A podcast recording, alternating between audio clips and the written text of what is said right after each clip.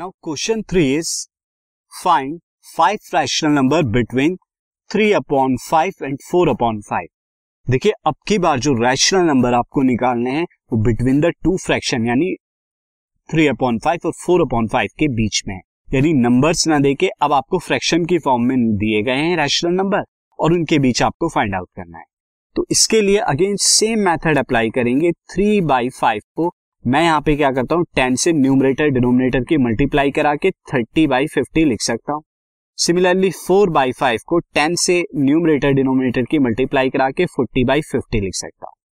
अब देखिए thirty by fifty से जब आप प्रोसीड करेंगे टू फोर्टी बाई फिफ्टी तक तो आपको क्या मिलेगा? Thirty one by fifty thirty two by fifty thirty three by fifty thirty four by fifty thirty five by fifty तो इस तरह से 36 by fifty and so on 39 by fifty तक आप जाएँगे एंड उसके बाद 4 बाई फिफ्टी, यानी कि आपको जो है ये फुट बाई फिफ्टी, यानी 40 बाई फिफ्टी आ गए।